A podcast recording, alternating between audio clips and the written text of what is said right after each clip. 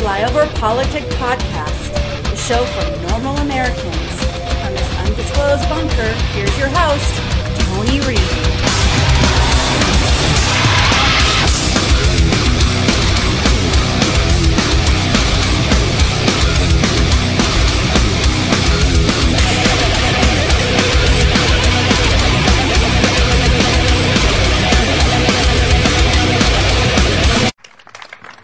And Lieutenant Governor, I was saying something nice about you. That's why I went out.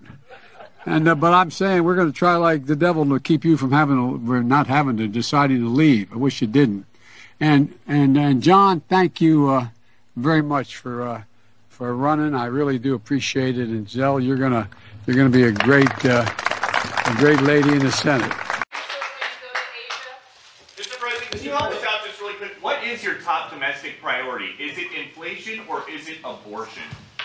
Mr. President, are you going to tout this new law? Thank you, President. Uh, are you going to tout Thank you all this very new law in much. Georgia, Thank you all in very much. Wisconsin, Thank you all very in much. Nevada, We're in gonna be Arizona? moving Will back. you go out on Thank the you all very much. We're gonna be getting and tout back. this bipartisan infrastructure law, Thank you all very much. Just hoping to clarify for midterm voters, top domestic issues, all inflation or abortion? all important. Unlike you, there's no one thing. It crosses the board. Domestic, ask me about foreign policy too. There's a multiple, multiple, multiple issues, and they're all important. And so, and we ought to be able to walk and chew gum at the same time. You know that old expression. Thank you very Thank you. everyone. Thank you. Everybody, thank you very much. How'd you, President Thank Xi, you very receive much. today's announcement with these It's infrastructure decade, a headline on my watch. With the help of your members of Congress here today, I signed into law a once in a generation investment in roads, highways, bridges, railroads, ports, airports, and so much more. Over a billion two hundred a trillion two hundred billion dollars. It's called the bipartisan infrastructure law.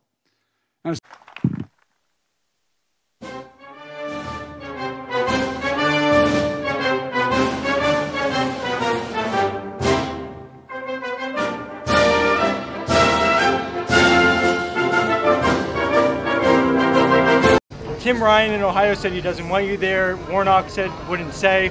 Do you think they're making a mistake? No, there are about 16 there I've already gone in for yet, and a lot more are asked. Another 20 or so. So I'm going to be going in.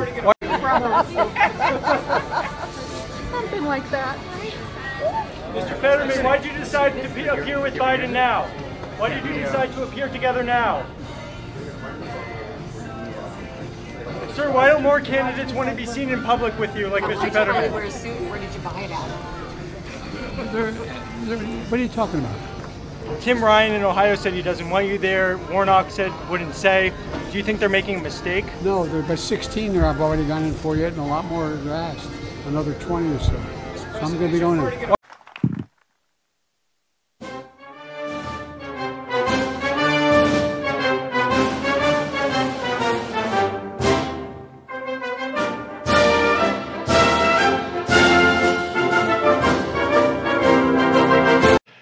Republican leadership in Congress has made it clear they will crash the economy next year by threatening the full faith and credit of the United States for the first time in our history, putting the United States in default unless, unless we yield to their demand to cut Social Security and Medicare. I have not made that formal decision, but it's my intention. My intention to run again. And we have time to make that decision. Uh, Dr. Biden is for it. Mr. President. Oh, Dr. Biden thinks that uh, my wife thinks that uh, that I uh, that that we're that we're doing something very important. Gas price push. President Biden taking action to ease the pain at the pump. What he says could come next as he gets set to hit the campaign trail ahead of midterm elections. And we're going to turn now to President Biden's push to lower gas prices, including releasing millions of barrels of oil from the nation's strategic reserves. So President Biden says this actually has nothing to do with politics, but let me tell you, every official inside this White House here behind me knows exactly how these rising gas prices could impact the outcome of these midterms and, frankly, the president's agenda. Now, we have been talking about these gas prices. They have been declining in recent weeks, but drivers are still paying some 384 a gallon. That's up nearly 40, 50 cents from a year ago. Amy, the president's approval ratings closely tied to the up and down of those numbers. On the road, President Biden, it's the campaign trail today in the closely watched battleground of Pennsylvania. Can he move the needle for the undecided voters with less than three weeks to go? There's no doubt that there's a lot of concern about gas prices, which have ticked up a bit over the past month. They're down significantly, though, from their high in the summer, over $5 a gallon. It's not clear it's going to have a big impact on gas prices. What it does is it allows the president to make the case that he is working on this issue, which 44% of Americans say is their top issue right now heading into these midterms. I talked to the White House Chief of Staff, Ron Klain. What's the first thing he does every morning? Check gas prices. And it underscores, Savannah, the fact that what happens in November could very much be determined by the price at the pump. President Biden campaigns for Democrats today in Pennsylvania. It's one of the few places where candidates actually want his support. The latest CBS News polling shows that control of the Senate remains a toss up today. So President Biden right now cannot rely on his popularity to win over votes for Democrats next month. His approval rating. Mr. President, I'll be honest. I'm scared. Millions of Americans are scared. They're concerned about the, the concerted attacks on democracy, on, on voting, um, and how that's going to impact the midterm elections. We're seeing everything from Governor DeSantis's election police force arresting people for alleged violations of voter, uh, voter fraud. Um, we're seeing um, election workers quitting because of threats. And then on top of it, you've got election deniers up and down the ballot uh, running for election. A good chunk of them could win. So why shouldn't we be scared?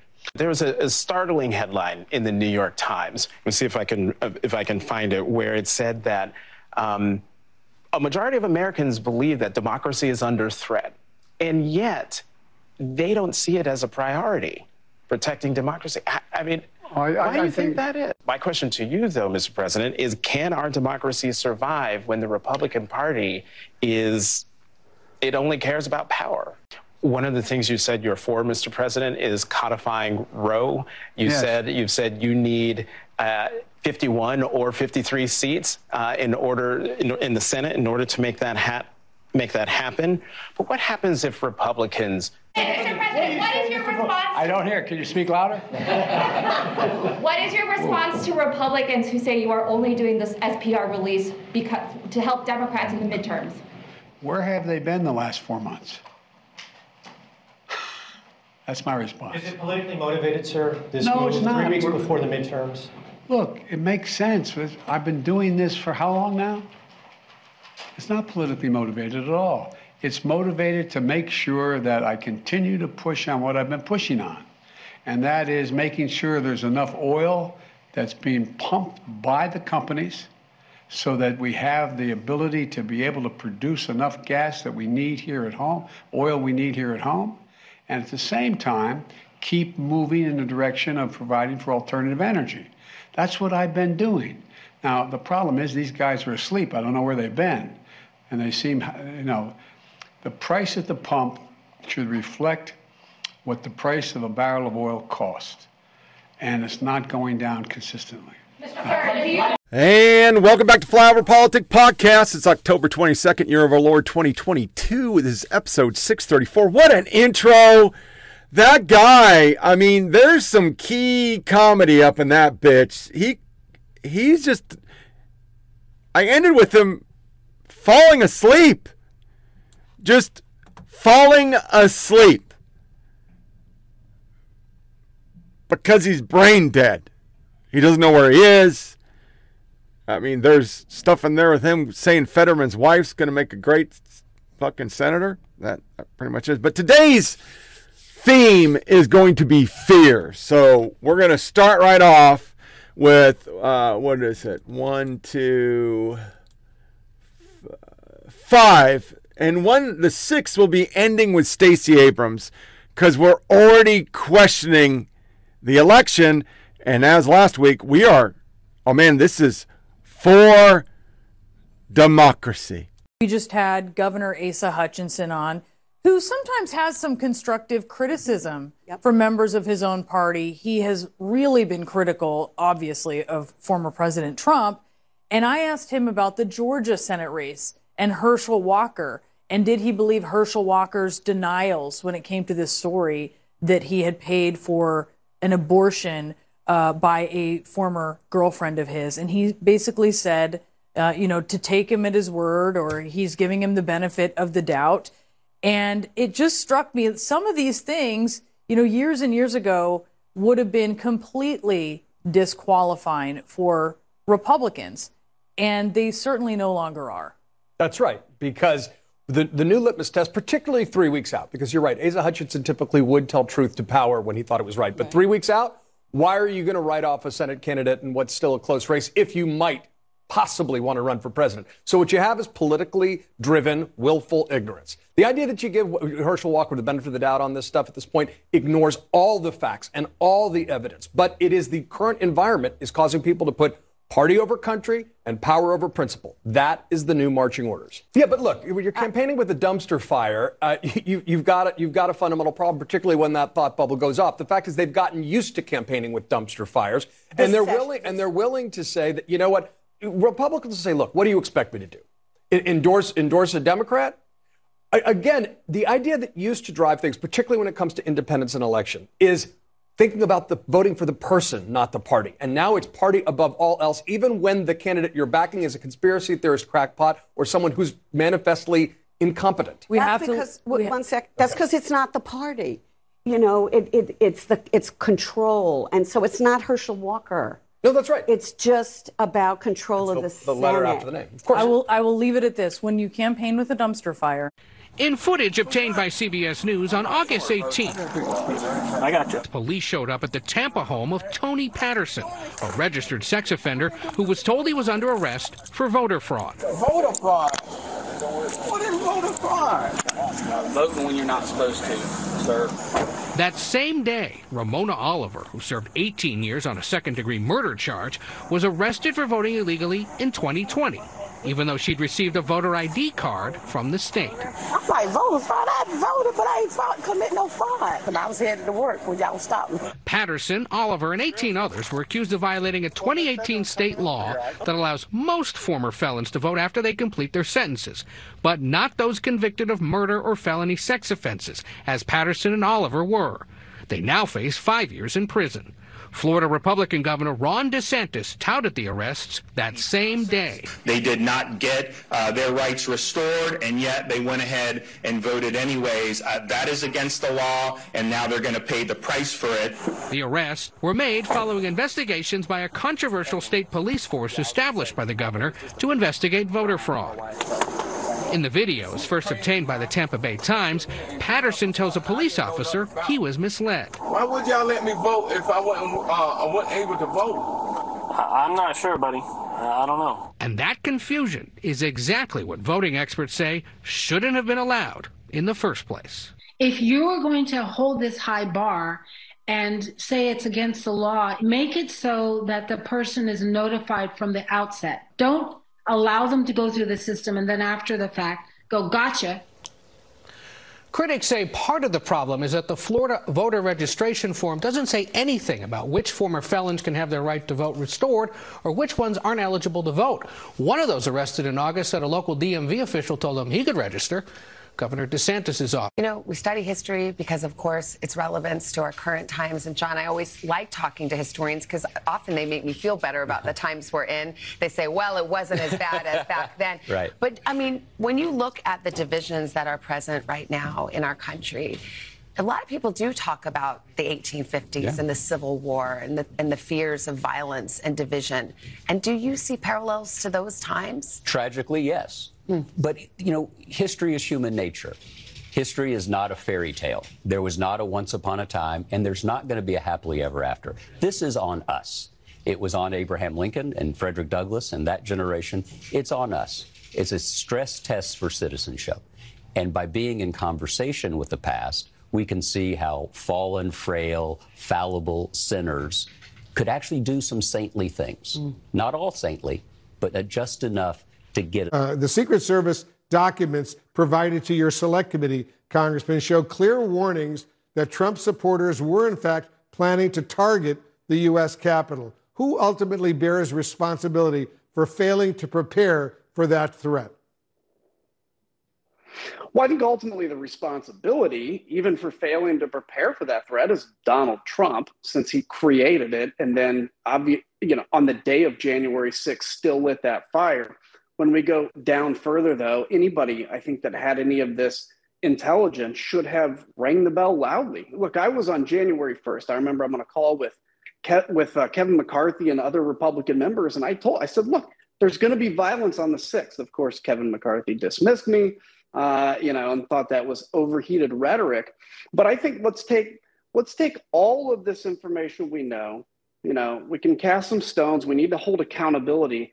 But let's also make sure the thing that we learned after 9 11, let's try to learn something like that again, which is these agencies have got to be talking to each other. And one of my concerns is, is less about well, I, I'm concerned that maybe they saw this intelligence that there was going to be potentially violence, or there was going to be an attack, and they dismissed it because oh you know these are donald trump's people they would never do anything like this you, you have to obviously question what if if instead of that it was replaced with like isis or, or extremists of some sort so look we got to protect this country for all of us it's the right thing to do Yeah, a real, real intelligence blunder. They got the intelligence. They knew what was coming, but they didn't do anything to prepare. Your fellow committee member Zoe Lofgren says you'll be calling back. Uh, you'll be calling back several Secret Service agents to testify, including Tony Ornato. Based on the documents you now have from the Secret Service, Congressman, do you believe they lied in their previous testimony? Look, it's it's not for me to say at this point whether they lied or not. I, there are some inconsistencies that we're gonna, you know, pursue. There are a lot of questions, things they said earlier that maybe witnesses have countered. Look, there is something, regardless, there is something going on at the Secret Service, either pure incompetence, all the way on the scale to, you know, potentially very criminal activity, or or you know, just uh, having a preference for one side or the other. And so we know that these text messages were deleted after these requests to preserve those documents came forward. Um, and there's a lot of answers we simply don't have. Uh, they have made it clear through anonymous sources that they're willing to come in and testify. We want to hear them again. We want to talk to them, and it's going to be under oath. Do you want to elaborate on those inconsistencies that you mentioned?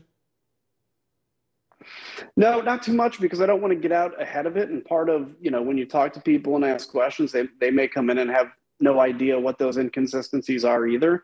But look, it's not, I just want to make this clear. This isn't about trying to get anybody. It's about trying to present before the American people the truth. As a democracy, you know, we can have bad days. January 6th was a bad day, but it's how we come back from those bad days that will define us as a country. It's can we take full accountability for what happened from a congressional perspective, um, showing how we can prevent that from happening, giving the American people the truth. And now, obviously, DOJ has a real interest in that. And that's where people would be held criminally responsible, which I certainly think there is some criminal liability. I would even say with the President of the United States, because he knew what he was doing. Congressman Adam Kinzinger, thanks as usual for joining us. and newly released police body cam footage shows the confusion surrounding Florida Governor Ron DeSantis imposing his crackdown on so called voter fraud. When he sent cops out to arrest people, where is the information that says unless you are a pedophile or a murderer, you are not allowed to vote? Clearly, it's not written anywhere, or they would not have allowed him to do this. And where is Ron DeSantis? What are you doing, man? Why are you allowing this? This is your problem. You set these people up to be part of this voter fraud thing. Th- This is this is the, what they're up to now. The Uh-huh. Republican Party, because they can't win, and they know they can't win because the demographics are changing, and the future is not Republican Party. So they have to cheat.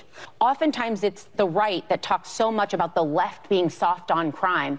Here, he created a 15, or, or uh, I think it's a uh, the Office of Election Crimes and Security this year. They were given a staff of 15 to go and do this sort of work. To me, this is soft on crime. There are real criminals. There are real things happening in this country, and you are now kind of. Uh, what is it, entrapment, like almost with telling people they can and then arresting them for not? That is a waste of law enforcement. that what this is playing into that white fear, right? There's rising crime everywhere. Just real and quick, that's though, the, the- fear. the- Overwhelmingly, they found the amount of voter fraud that like six people. 0.006 Six folks. were Republicans, Yes. elderly people from there.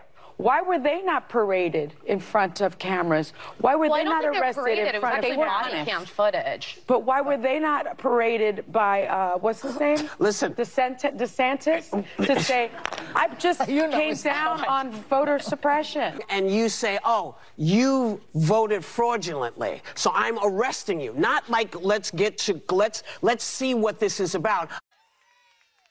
We are here today because we are about to make history. In 20 days, we are changing Georgia. Let's get it done. Thank you all so much for being here. Yesterday was amazing. And I'm not talking about the debate. That was good too. But yesterday, we saw record turnout for early voting. Yes, we should be excited. But let's remember what that means. It does not mean that voter suppression doesn't exist. That's like saying that there are no more sharks in the water because more people get in.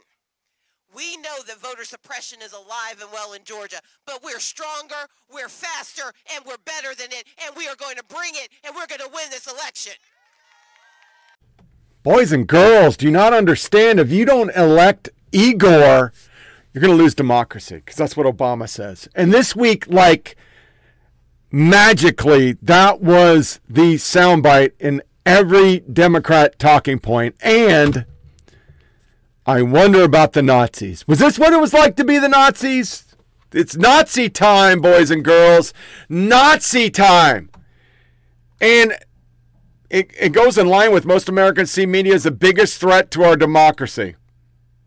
That- that's a poll. Gallup, record highest ever level Americans with no trust in all mass media because that's what they're putting out. And once again, people remember, we all remember what the Democrats did for four years. We remember what they did for Trump. But this this is next level. Is this what the Nazis felt, or regular citizens as the Nazis took over? He had more. I mean, it just was classic fucking meltdown. I won't even read the replies because I'll just read this, just the news. Narrative backfire. Mainstream media most widely feared threat to democracy. New poll, despite efforts by Democrats to say Trump and MAGA are the threat to democracy. And that's just the news. They ran an article. That's not what Americans think because Trump's not on the ballot. And then they even they tried to fight that Biden didn't say that Fetterman's wife was going to make a great candidate. So normal people this guy's normal, Charlie Spiering. The full quote of Biden to Fetterman. John, thank you very much for running. I really do appreciate it. And Gisele, you're going to be a great, great lady in the Senate. That's what he said. He might have meant first lady, but nobody says that. You had the one soundbite where literally he goes to Fetterman and fucking Fetterman just runs away. And I got it in my comedy section. So let's move it forward because this is just too fucking hilarious.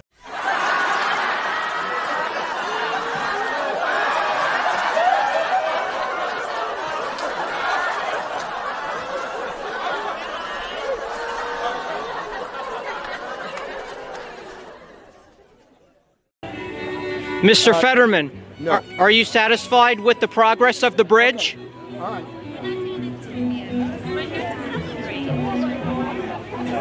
Tim Ryan in Ohio said he doesn't want you there. Warnock said wouldn't say.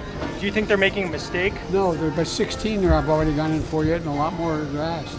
Another 20 or so. so I'm going to be going in. Recovery hasn't released his full medical records yet. Is this enough to assuage critics? I think it is. I don't even think he needed the note, to be honest with you. Have you seen the guy is a political uh, athlete, the, one of the best ones I've ever seen. He's pure talent. He looks and sounds and acts like the state of Pennsylvania, similar to like a Tim Ryan, right? He is traveling all over the state of Pennsylvania and having, if rallies are a measurement of enthusiasm like the former president used to measure. Uh, this guy is holding rallies all over the, the state with huge numbers. He gave NBC the Today Show, I think he gave them 45 minutes. Oz gave them 15. This guy has showed that he's more than capable of doing the job. I mean, I was. Con- and that most probably because his own poll numbers are creating some of the headwinds that Democrats are facing. Listen, the best thing that Joe Biden can do for Democrats on the ballot is keep doing what he's doing as president. You just saw Gene Sperling go through a litany of what this administration has accomplished.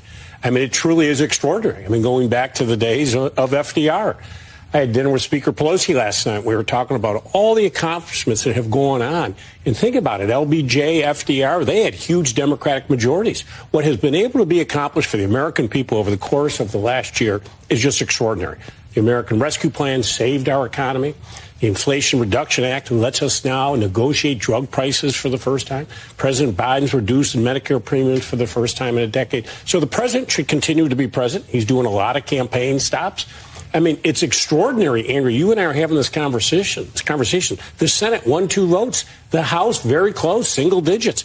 Historically, these numbers should be way against the Democrats. They're not. My message, though, to Democrats, you got to get out there. Third party candidates are going to be very important this year. If you look at incumbents who are at 47, 48, they haven't hit 50. These third party candidates in a lot of these races Georgia. can make a big difference. And I, and I misspoke. I, mean, I yeah, can make a huge difference. It's President Obama who's going to those big states. You bet he is. Not, not President uh, Biden, because. Well, listen, there's. I understand they went to Fetterman. He's a political animal, they say. That's how much spin we got. That's where we're at. BLM tussled with police. We didn't cover it. Article The Decider Jill Biden's unparalleled influence and impact on the president. They're outright admitting that in the case of their two crippled fucks, they, folks, they know they're not running shit. They know it. They completely know it. But they're still going to spin. They're still going to spin. Here is just a choice cut of media spinning to make it look like, once again, the Democrats are the greatest thing fucking ever. Flyover politics, the media jerk off of the week.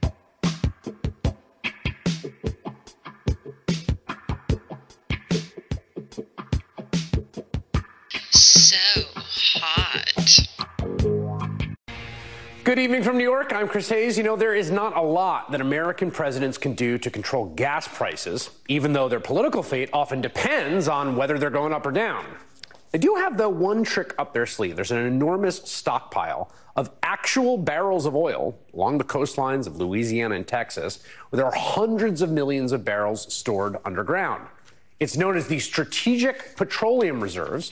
I think a lot of people have heard that, think it's some accounting thing. It's not. No, it's literally a reserve of oil that we keep in caves. We started stockpiling barrels of oil after the Arab oil embargo in the early 70s, a kind of emergency source to protect the U.S. from having to deal with a sudden supply crunch, which is basically what we're dealing with now. Earlier this month, the Saudi run oil cartel known as OPEC announced that it would slash production by 2 million barrels a day. Gas prices are already pretty high, but that would result in further skyrocketing of prices like the ones we saw right after the Russian invasion of Ukraine. And with 20 days before the midterm election, that of course can make a huge difference on the outcome. The fate of American democracy hangs largely on these little digits you see at gas stations across the country. As wild as it is to say that, it's basically true. And so today, President Joe Biden decided to pull a lever. He announced he will release 15 million barrels of oil from the strategic reserves to bring down gas prices. The Saudis have a lot of control over gas prices, the biggest oil producing nation. And for Republicans, that's really all that matters.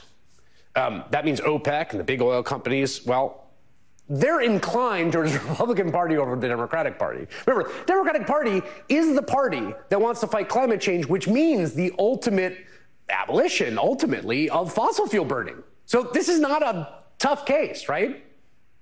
Oil companies, OPEC, Saudi is not exactly eager to make sure prices are low before an election where Democratic candidates are vulnerable. It's also why Saudi Arabia might want to suddenly announce a cut in oil production right before the midterms. Of course, Democrats can't just throw their hands up and say, oh, well, because the future of American democracy is in, as we report night in, and night out on this program, real peril, existential peril. One of the two major parties is currently under the thrall of a guy who tried a violent coup unsuccessfully. Polling shows President Biden's approval rating at its highest point in a year. In the latest CBS News YouGov survey, 48% of Americans say they approve of the president's job performance compared to 52% who disapprove. I, I, just, I, just, have to stop right here for a I second. know. I, I keep hearing, you know, there are so many articles that are written. Keep that up. I just keep that up. There are so many articles that are written every day by lazy people uh, who talk about how Democrats are running away from Joe Biden because of his historically low approval ratings. Keep this up. It's the same type of lazy reporters that used to always say, well, of course, Donald Trump's economy is stronger than anybody else's economy ever, when actually, even before the pandemic, his economy was growing like the seventh fastest of, of, of like the last seven to 10 presidents.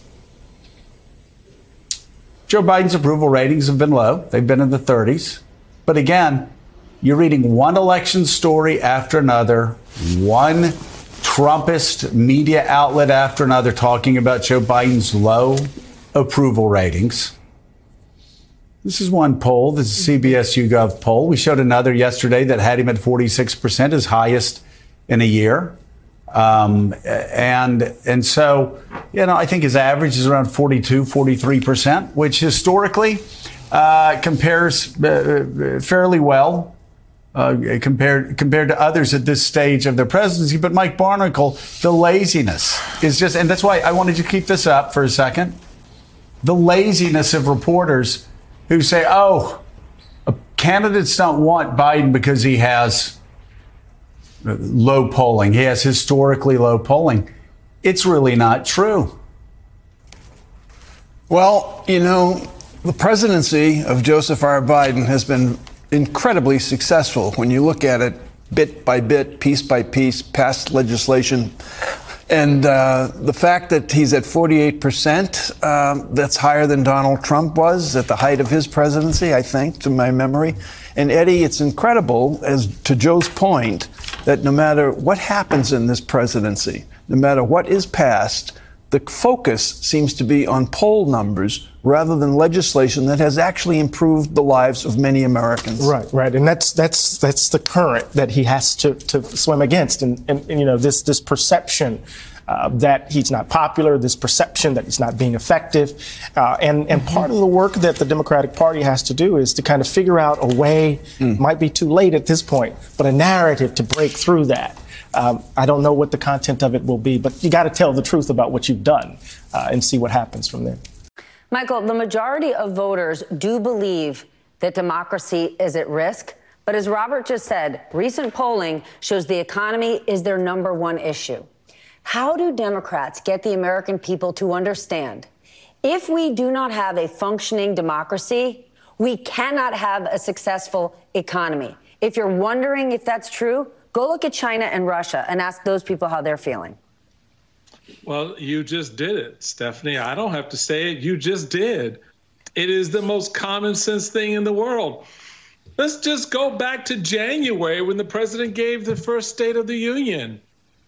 He should have linked the economy and destiny, democracy together. Um, you, are talking about what's going on over overseas uh, in Ukraine with Russia.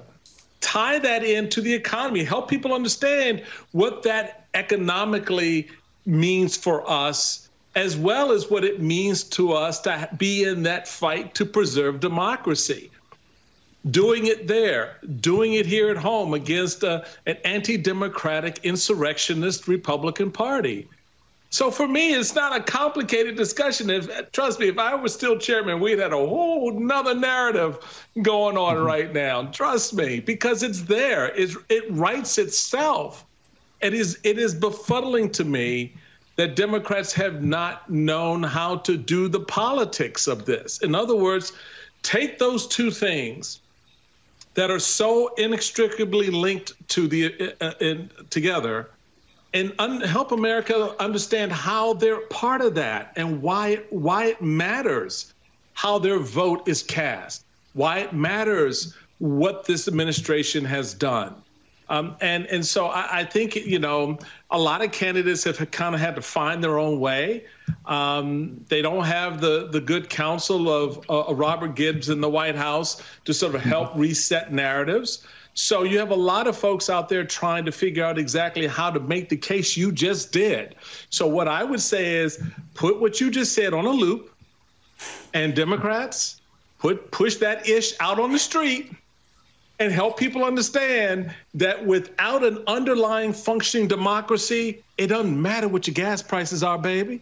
It won't matter whether or not you're paying five dollars for a gallon of gas or or two dollars for a loaf of bread. What will matter is you won't be able to afford anything because you can't vote, you can't freely assemble, you're on hit lists, our Congress is dysfunctional. All these things are linked together. What will matter is when your autocratic government takes over the banking system and your accounts get locked. The president promised to send a bill to Congress to codify Roe earlier today. Uh, I've got two basic questions about that. Number one, would that bill simply codify Roe, or would it go farther and overturn individual state abortion restrictions? And then number two, are there any abortion restrictions at all that the president would support? What the president is going to do and wants to do and believes in doing is codifying Roe. He believes uh, that is uh, what it was the the law of the land, the constitutional right for almost 50 years, uh, and it's he believes in its specific provisions was rightly decided. He has said this regularly, including right after Dobbs, and uh, that has not changed. Right, but that's that didn't answer either question. There's first of all, the, there are individual state restrictions on abortion in the on the books currently around the country. Um, some of those existed before the Dobbs case, before the overturn of Roe. Would the president, with this bill, codify Roe? Does he want that bill to go farther? And I just I just answered that question. And he believes he I just answered that question. He believes in Roe and how, and how it stood before the Dobbs decision. Okay, and then on the individual restrict, or are there any restrictions whatsoever that the president would support when it comes to abortion? He, again, he believes in the provisions that Roe had. Um, and that's where he stands. I would suggest you reading it. Why is it that the president was talking about nuclear Armageddon behind closed doors to political donors two weeks ago, rather than speaking directly with the American people about that topic? Well, there was press, your colleagues, there were a few of your colleagues that were in the room. Well, given the severity and the significance of that threat, isn't that something that the president should perhaps Well, we've talked about, we... Donors?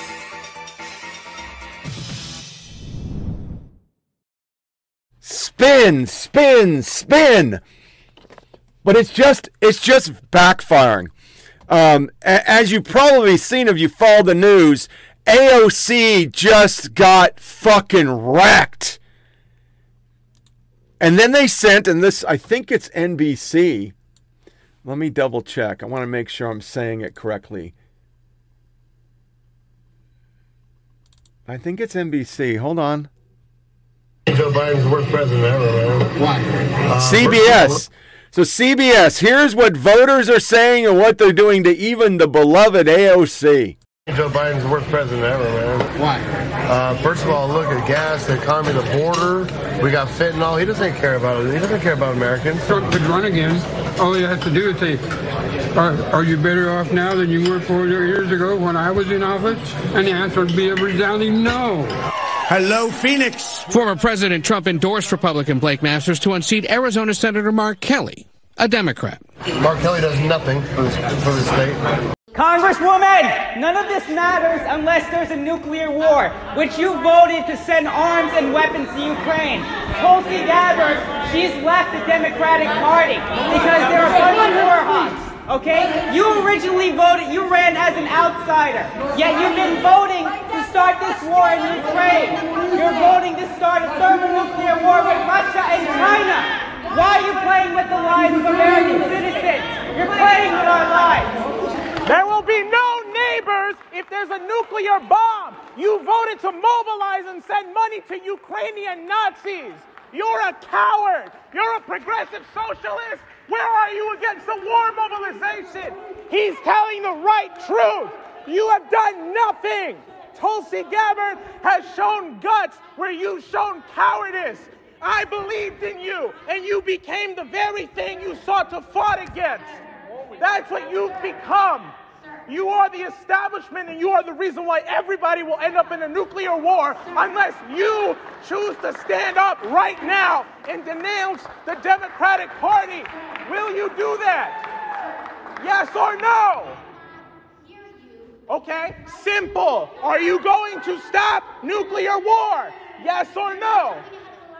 There is no line because this is bullshit. None of this matters if we're all dead. None of it. You know that. Then let's take it up right now because this is the only thing that matters. This is the only thing that matters right now. We could be in a nuclear war at any minute and you continue to fund it. That's what's going on. Why not right now? You're the liar here. Nobody has held you accountable. That's what's happening. And it is time for you to stand up and realize that what you've been saying has been lies. Let your conscience come through for once.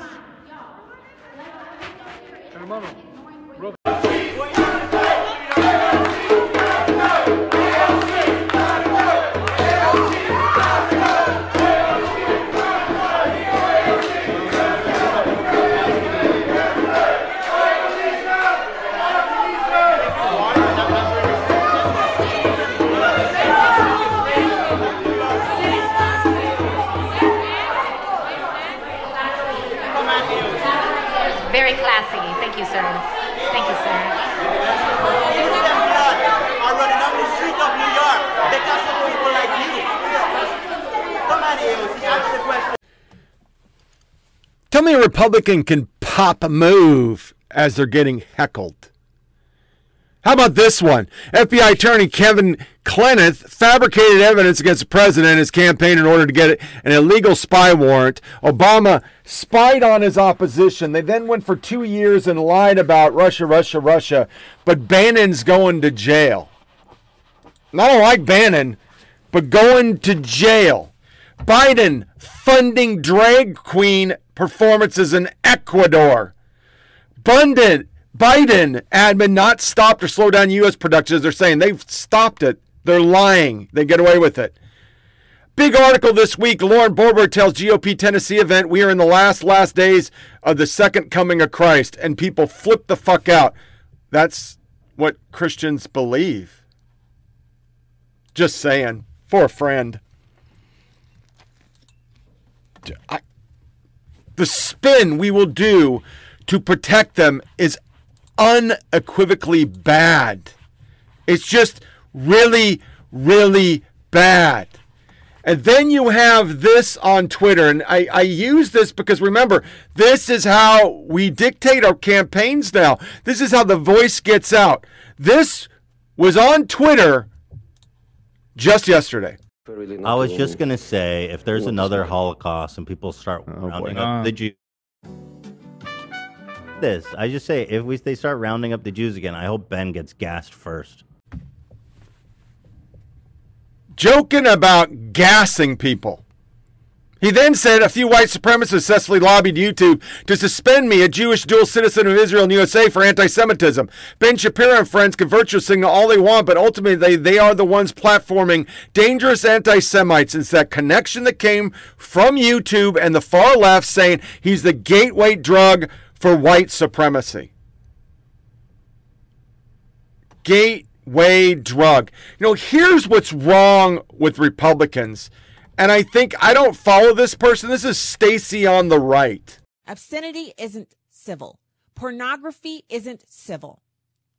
Objectifying children isn't civil. An open southern border that invites sex trafficking and fentanyl invasion, 100,000 dead Americans, there's nothing civil about that. Why doesn't Vice President Pence approached some of the parents at the side of the casket as they watched their child lowered into the ground because they've been killed by a fentanyl overdose. Why doesn't he ask them if they feel civil? I can tell you now, any parent of a child they've lost, you're not supposed to see your children go down into the ground. You're supposed to go first. Children are supposed to outlive you. And when you have that unfortunate occurrence in your life, there's nothing civil about it. There's nothing civil about sex trafficking or crime. There's nothing civil about having your vehicle stolen out of your driveway. There's nothing civil about having your home broken into, having someone in your family raped, having an innocent child killed by a stray bullet in a gang infested city environment that has the police defunded and a Soros prosecutor.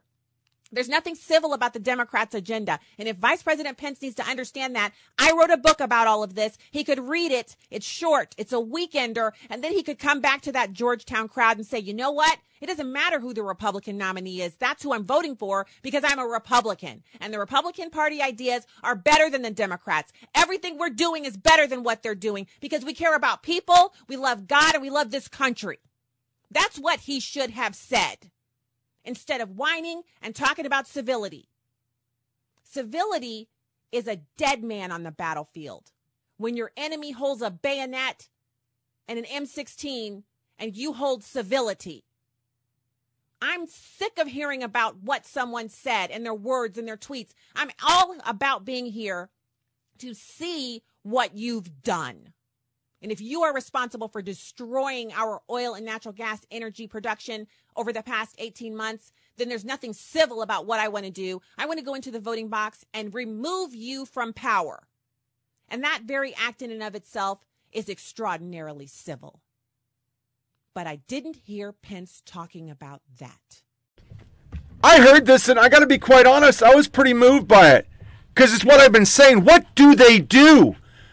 Right now, this is a true fact that the Biden administration put pressure on El Paso not to declare an emergency so that it wouldn't look like an emergency. We find out 11,000 illegal aliens from El Paso went to New York and they didn't complain. They talked about the 3,000 that a Republican sent. It basically just shows it's all games. They don't care. And that mayor down there, his city is overrun with crime and everything, but uh, the party, we got to protect the party. This happened this week. This motherfucker on the cashless bail concept was released and he went out and murdered. He went out and murdered because that's what he can do. Do I have Krasner? Let me see. I hope I have this. I, am going to get the Krasner soundbite because he would not go to the Senate or the House and show up like he's supposed to. And he went to the Capitol to literally, or Harrisburg, to fucking talk about racism. Part of the Republican playbook, as you well know, is to point a finger at large, diverse cities and say large, diverse cities are lawless. Does that remind you of anything? You ever heard that before? Those of you in the press are students of history. You're aware of the Southern strategy. What we see here is the same old playbook, which is about coded and racist messaging. It's about blaming the biggest city in Pennsylvania with the most diverse population for having the same national struggle that we have with gun violence everywhere, and even having increases that are less than the committee's counties. So basically, what Bannon is going to jail for, and it's racism. Simultaneously, the New York Times ran disinformation is already splintering and going away. Why resentful rural Americans vote for Republic? We're, we're resentful because we don't vote for Democrats. Resentful. USA Today, Rittenhouse, Christmas parade defendant gives tearful opening statements, two sides to every story. That's how they covered a mass murderer. Then Harris, and I don't have a slide for this, literally goes out and hires a person. It was a blind hire for a new speechwriter because she keeps losing people. And guess what? It was a white guy, and her staff got pissed off. Staff got pissed. So once again, we're we're really pissed off. We're really saying we got to stop misinformation. Here is a election denier, since that's the word we use now. This is how you could stop inflation, boys and girls. So, Ms. Abrams, though, back to the root of Joe's question that he just asked you. You're running for governor of Georgia. Uh, I would assume, maybe incorrectly, but while abortion is an issue, it nowhere reaches the level of interest of voters in terms of the cost of gas, food, bread, milk, things like that. What can a governor, what could you do as governor to alleviate the concerns of Georgia voters about those livability, daily, hourly issues that they're confronted with? But let's be clear. Having children is why you're worried about your price for gas. It's why you're concerned about how much food costs. For women, this is not a reductive issue. You can't divorce being forced to carry an unwanted pregnancy from the economic realities of having a child. And so these are, it's, it's, important for us to have both and conversations. We don't have the luxury of reducing it or separating them out, but we also have to talk about what a governor can do. A governor can address housing prices. A governor can address the cost of education. A governor can put money into the pockets of everyday hardworking Georgians instead of giving tax cuts to the wealthy. That's what I talk about on the trail, and that's what's resonating. But let's not pretend that women, half the population, especially those of childbearing age, they understand that having a child is absolutely an economic issue. It is only politicians who see it as simply another cultural conversation. It is a real biological and economic imperative conversation that women need to have. In an August interview, Senator, you said, quote, abortion is the killing of an unborn human being, and that you do not believe the dignity and the worth of human life is tied to the circumstances of their conception. You've now signed on to fellow Senator Lindsey Graham's bill for a national abortion ban.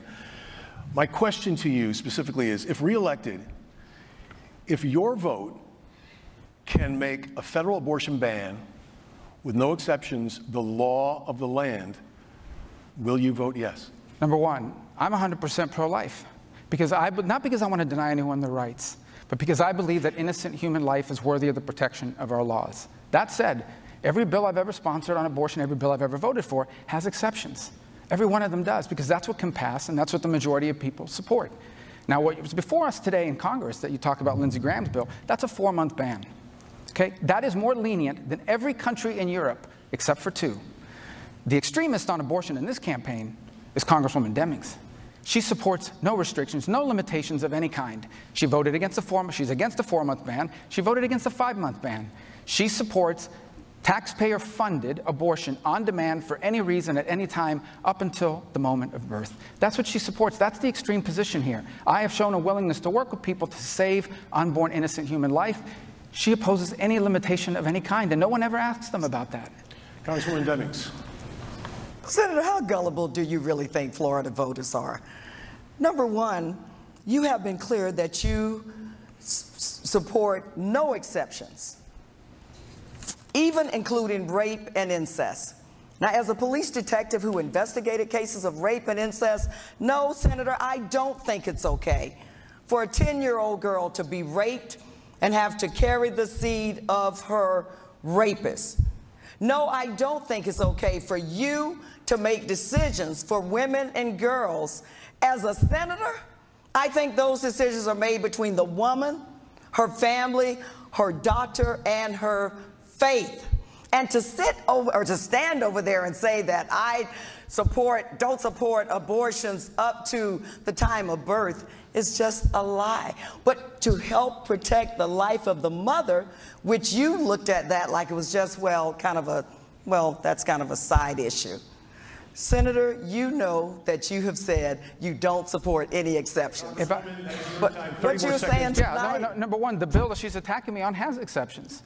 It has exceptions. That's the bill right now. Number two, That you want to talk about extreme? Let me tell you you. about extreme because you talk about extreme. Here's extreme. Okay, a child that's born alive after a failed abortion. It happened 11 times in Florida in 2017. It happened eight times in 2020. A child on a failed abortion born alive. And we had doctors in America that refused to treat or provide medical care to a child born alive.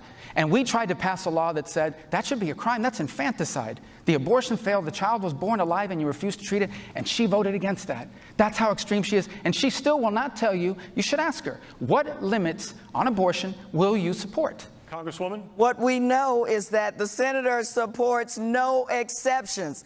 He can make his mouth say anything today. He's good at that, by the way. What day is it and what is Marco Rubio saying?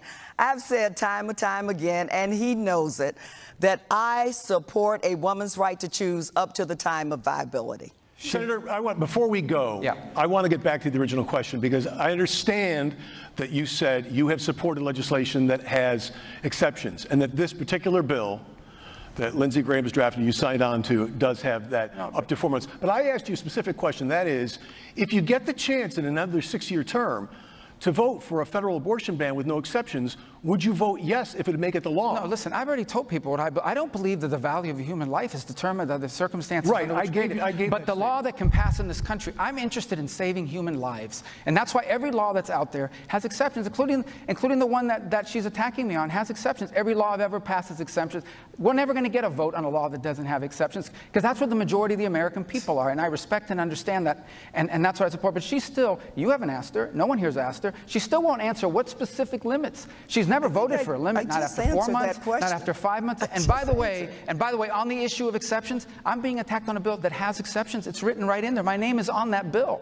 My name is on that bill. There's a reason why no bills were ever But you're not introduced without exceptions. that was asked, because Senator. I because that can't pass without that in there, and I understand and recognize it, and that's why I have continued to support bills that have exceptions. But she supports no limits of any kind. That is out of the mainstream. That is radical. She supports letting a doctor let an unborn baby, a, a born baby born alive, and the doctor doesn't have to treat it. That's time. Another minute to you, Congresswoman Demings. Marco Rubio has been clear that he supports no exceptions, even in the cases of rape and incest. He said it time and time and time again. But what I can say to him, and I can say to Florida, we are not going back, Senator, no matter how obsessed you are with the woman's body and her right to choose. We are not going back to a time where women are treated like second class citizens or like property. And I'll say it again because obviously he didn't hear or he doesn't want to. I support a woman's right to an abortion up to the time of viability. d- will she? well, Can you ask if she'll support a 24-week ban? Will you support a 24-week ban? Because you didn't support a 20-week ban. You didn't support. up to the time of viability. Well, but when is that? That's the vague language they all give. And then they talk about the doctor and the family. Let me tell you who else is in that It's a room, that abortion room. The government is in that room because she brought them in there. She wants the taxpayer He to pay for believes that the abortion. senator That's government involvement. Not just to pay for that private I believe abortion, but to pay for them all over the world. For a All over the woman world. and That's our extreme. girls, That's a and radical. that I is believe at not this going point to we're going to happen move under on. my watch. I'm going to ask that you both allow me to move on with this But we debate. still didn't hear what limits she supports. I added Deming in on that because that's that's where we're at. That's the crazy shit. Kill babies, we won't have inflation. Then we find out, and we already knew it, that the FBI has taken down 22 fucking pro-life people, but not a single motherfucker who damaged shit. Jane's Revenge has been brought to justice for over 100. The Guardian publishes misleading photos to show a first trimester so it doesn't look like a baby. That's that's nothing new. PolitiFact displays craptastic double standard on abortion position in Wisconsin because they PolitiFact is for the killing of babies. That, that's what they're down with. Totally, 100% down with it. And I forgot this slide because this is just classic. Lawmakers trying to lock in 50 billion aid package for Ukraine before GOP takes control of Congress, and the media is like, "Oh, that's very important. We need to do that. We need to send them. We've sent over a trillion at least now, folks. I, it's got to be close. The amount of fucking shit we sent that country, I, I don't, I don't get. Um, I, I just don't understand. So let's do. Um, before we move on, I'm gonna keep that for later. Um, I got a Ben Shapiro, a Terry Schappert, and Tuck on Twitter. So I'm going to play those sound bites. On the other side, we're going to head on into woke. Democrats have wildly underperformed. All they had to do was stand aside and allow things to go back to normal after President Trump left office. Instead, they decided that they were going to embrace world breaking politics. Well, the way they are defending against their incipient failure here is just by screaming at the sky. So, Joy Reid, who is um, her name is is not it, it does not belie her attitude. She says, quote, It's terrifying how many Americans will choose literal fascism, female serfdom, climate collapse, and the reversal of everything from Social Security and Medicare to student loan relief because they think giving Republicans the power to investigate Hunter Biden will bring down gas prices. Now, again, this is where I, I go back to the idea that the online is not the real world. In the real world, people care about the fact that they are paying 10% more for their goods than they were last year, and a lot more than they were two years ago. In the real world, people care about the fact that they may lose their job next year. In the real world, businesses are looking at their future profits and they're shuddering. In the real world, people are looking at Joe Biden's spending policy and realizing it's really, really bad. Or they're looking at Joe Biden's foreign policy and realizing that's not particularly good either. In Joy Reid's world, we are on the verge of literal fascism. We're on the verge of women being reduced to the state of serfs. Like we're going to make them work in the fields and give a percentage of their earnings to the Lord.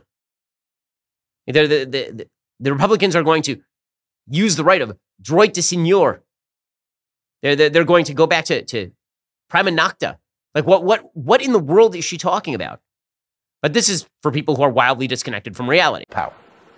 And they're terrified that he will succeed.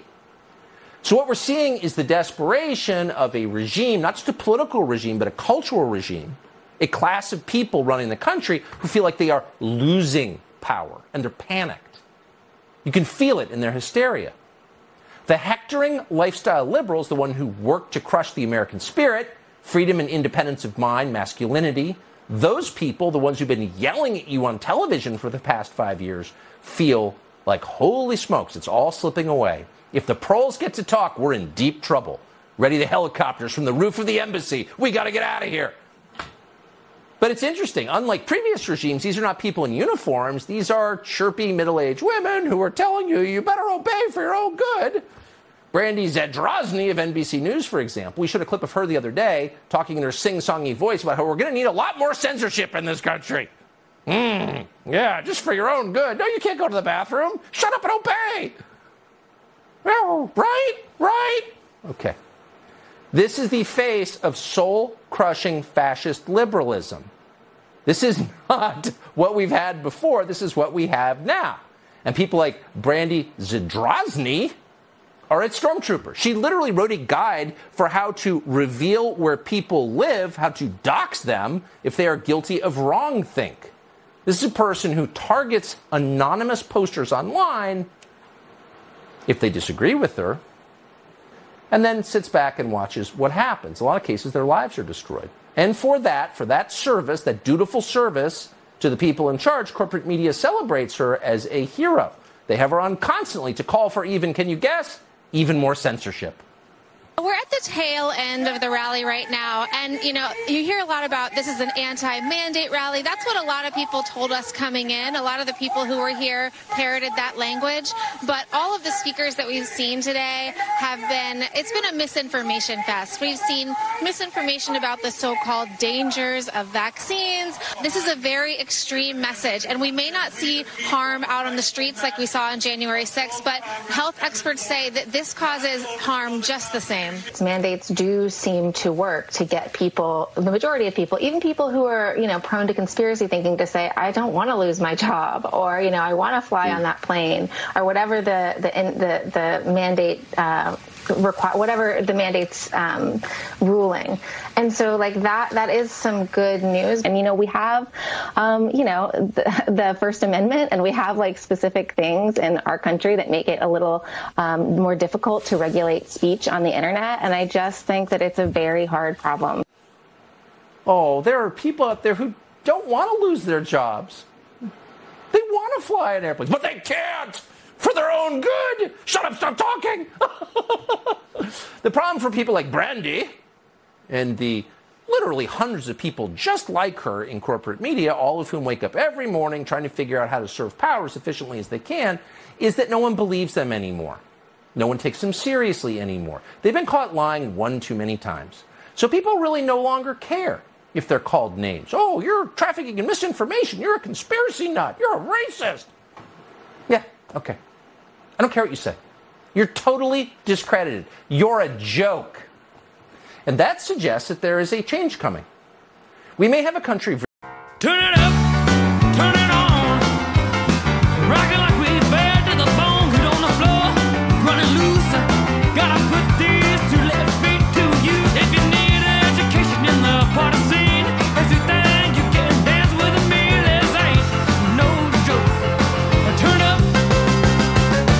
let's get woke.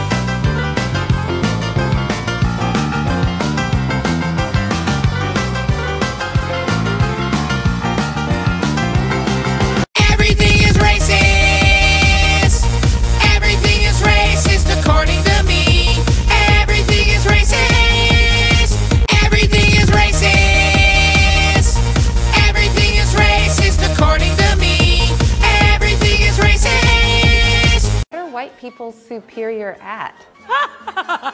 What exactly are white people superior at? They're real good at violence. Violence. Genocide. It's like stealing people's lives just because they feel like it. If you are white and you know this is happening and you say nothing, then you're a killer too. What exactly are white people superior at? Insecurity, pretending, fear, being fearful of nothing, being ignorant, Blame. letting their egos control their every move, superior at being dicks. What exactly are white people superior at? Oppression, gaslighting, lack of empathy, Intellectualizing oppression. Did I say oppression? What exactly are white people superior at? Taking what's not there. Taking shit. Taking our ideas. copycatting, Gentrification. appropriating things that do not belong to them. taking over other people's cultures and making you believe that they invented it. Maybe they're thinking of it as repurposing. It's like recycle and repurpose. As my grandma would say, them white folk, they'll take it if you don't copyright it. They are very good at destruction of land, destruction of people, destruction of humanness. Republican, whether you're Democrat, whether you're conservative, like white people are really good at upholding white supremacy. How about claiming that, you know, they are actually a whole separate race when actually white DNA comes from the black female? So what exactly are white people superior at? Honey, lying, stealing, and cheating. Manipulation. Withholding information. Lying. Telling lies. I would say that's pretty fucking racist. Racist. Because everything is racist nowadays. You see that soundbite, you see this slide that all of a sudden realize the NHL's all white. No shit. It's all black. In basketball and football, nobody fucking cares because they just want the best players to play, you fucking idiots. They're even going after rappers who don't toe the Democratic line. So you hear that, and this was HuffPo. HuffPo had a whole article about Killer Mike being a piece of fucking shit. But that's some racist shit.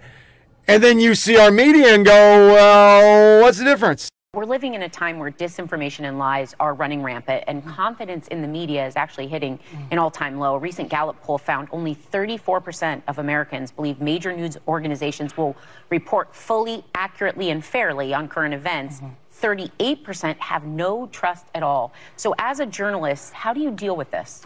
You know, when I approach my job, when I approach a story, I make sure I have receipts. What the young people call receipts, I make it rain with receipts. I, you know, I have the newsmakers in the the piece and saying what they say. It's not my opinion. It's their fact, you know? And mm-hmm. that's the problem now. The line has been obscured between fact and opinion, and people don't know what to believe now. And it's so much misinformation. The onus, particularly for me as a black woman in that room who has been vilified, I have got to come with the facts. Yeah. So you cannot refute anything I say. Right. Right. And I think Yeah. any journalist First of all, the baseline is we have 299 GOP candidates who are election deniers, who are in a lot of these races that are too close to call. That's the baseline right there. Val Demings, the race is too close to call. Rubio, Rubio is up on the latest poll that I saw. Uh, Cheri Beasley in North Carolina, two black women running for U.S. Senate. Uh, she's trailing behind the candidate there. Stacey Abrams is trailing behind uh, Kemp in the gubernatorial election there. But still, it's the, the, the numbers are closer. And let's get to Warnock and. Uh, Oh, my God. And uh, But but if, if there's a huge, let me and put- Warnock is winning that one though. But if there's by a a hu- small margin, by a small margin.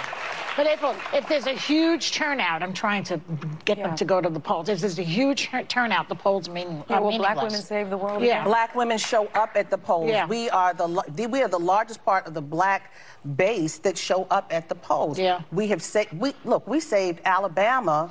You know, with you know with the Roy Moore Roy. Moore, Yeah, the yeah, Roy Moore yeah. And Georgia. Yeah, Okay. And Georgia. Georgia. Stacey Abrams. The reason why there's such a fierce fight against Stacey Abrams is because she's a winner. Granted, she did not win that gubernatorial.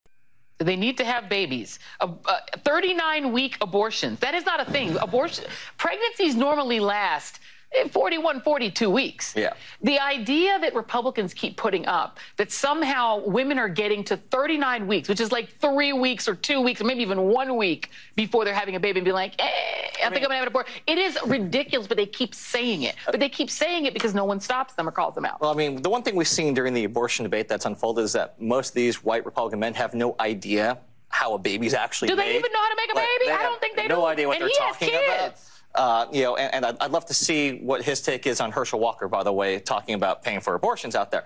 Uh, be that as it may, Tim, Tim Ryan, though, I think I have to say, has put on a clinic in Yeah, terms has. of how to debate, Yeah, how to he has. deal with these MAGA Republicans, how to expose these MAGA Republicans, like you said, who in the primary, they're all about Donald Trump. The minute the primary ends, they're scrubbing their websites, they're changing their plans, they're trying to do everything they can to pretend like that primary didn't happen. And Tim Ryan's having none of it, and that is the playbook for how every Democrat running across the board should be running.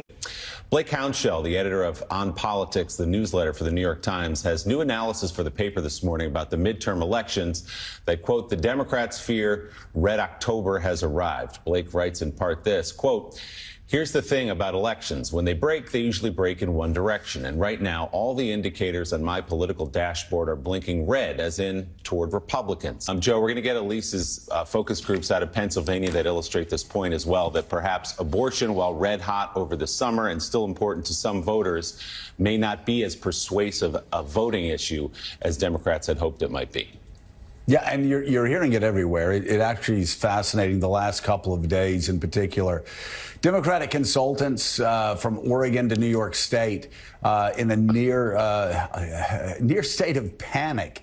Uh, yesterday in New York State, uh, we, we, we heard about a new poll showing uh, that the governor, Kathy Hochul, actually in trouble, and and congressional candidates concerned in close races across New York that that's actually dragging them down. We've heard it in in Wisconsin. Things are going Ron Johnson's way and uh, dramatically right now, according again to consultants. Pennsylvania has gotten really tight. Uh, the, the, the Republicans feel good about Georgia, feel good about Ohio, feel good about a lot of a lot of races there. Democrats need to make sure that they can walk and chew gum at the same time. They have to, you know, we know that the fears of crime are just kind of latent subtexts that have uh, a racialized history in this country. Um, and so walking voters through the perception of crime and where there actually is crime. You know, Elise, after the Dobbs decision, Democrats said, okay, this is this is the issue. This is it. We're running through the fall on this, and it has helped many candidates in many places. But you went to Pennsylvania and talked to some swing voters who said what about that topic? It was interesting. We actually we interviewed four different groups of the electorate in Pennsylvania. We started out in Philadelphia. We spoke to urban African American voters in Philly. We spoke to some swing voters from Bucks County, competitive suburb, and then we went on to Pittsburgh and we spoke to women swing voters and then to Trump supporters. And a lot to say on abortion from all of those groups, but I want to go specifically to this one just snippet of what happened when we asked swing voters from Bucks County if they were going to vote based on abortion. And let's watch that. Will any of you vote specifically based on a politician's views on abortion? No. Mm, strictly no. So that's Bucks County. Those are the swing voters who decide statewide presidential elections, obviously. So what was on their mind when you talked to them? Abortion important to them, but other issues perhaps more so. And there's certainly a lot of passion about abortion, but they're upset about crime. Hmm. And they say that crime is going up in Bucks County, and that's also what we heard in more visceral terms from the African American voters in Philadelphia who described just the day-to-day crime wave that they're experiencing and how they see an upswing over the the last 10 years. So interesting. And Joe, you were talking about the governor's race here in New York. When you look at the polling where Lee Zeldin has closed the gap, Governor Hochul still yep. has a lead. The number one issue among voters in the recent Quinnipiac poll was crime above inflation, uh, which is fascinating.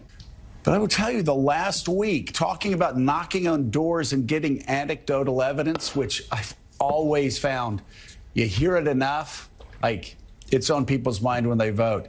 I have heard from one Democrat after another Democrat who work for Democrats when I was in Washington, when I'm in New York, uh, when, when I'm in other parts of the country. They're not saying, hey, let's talk politics.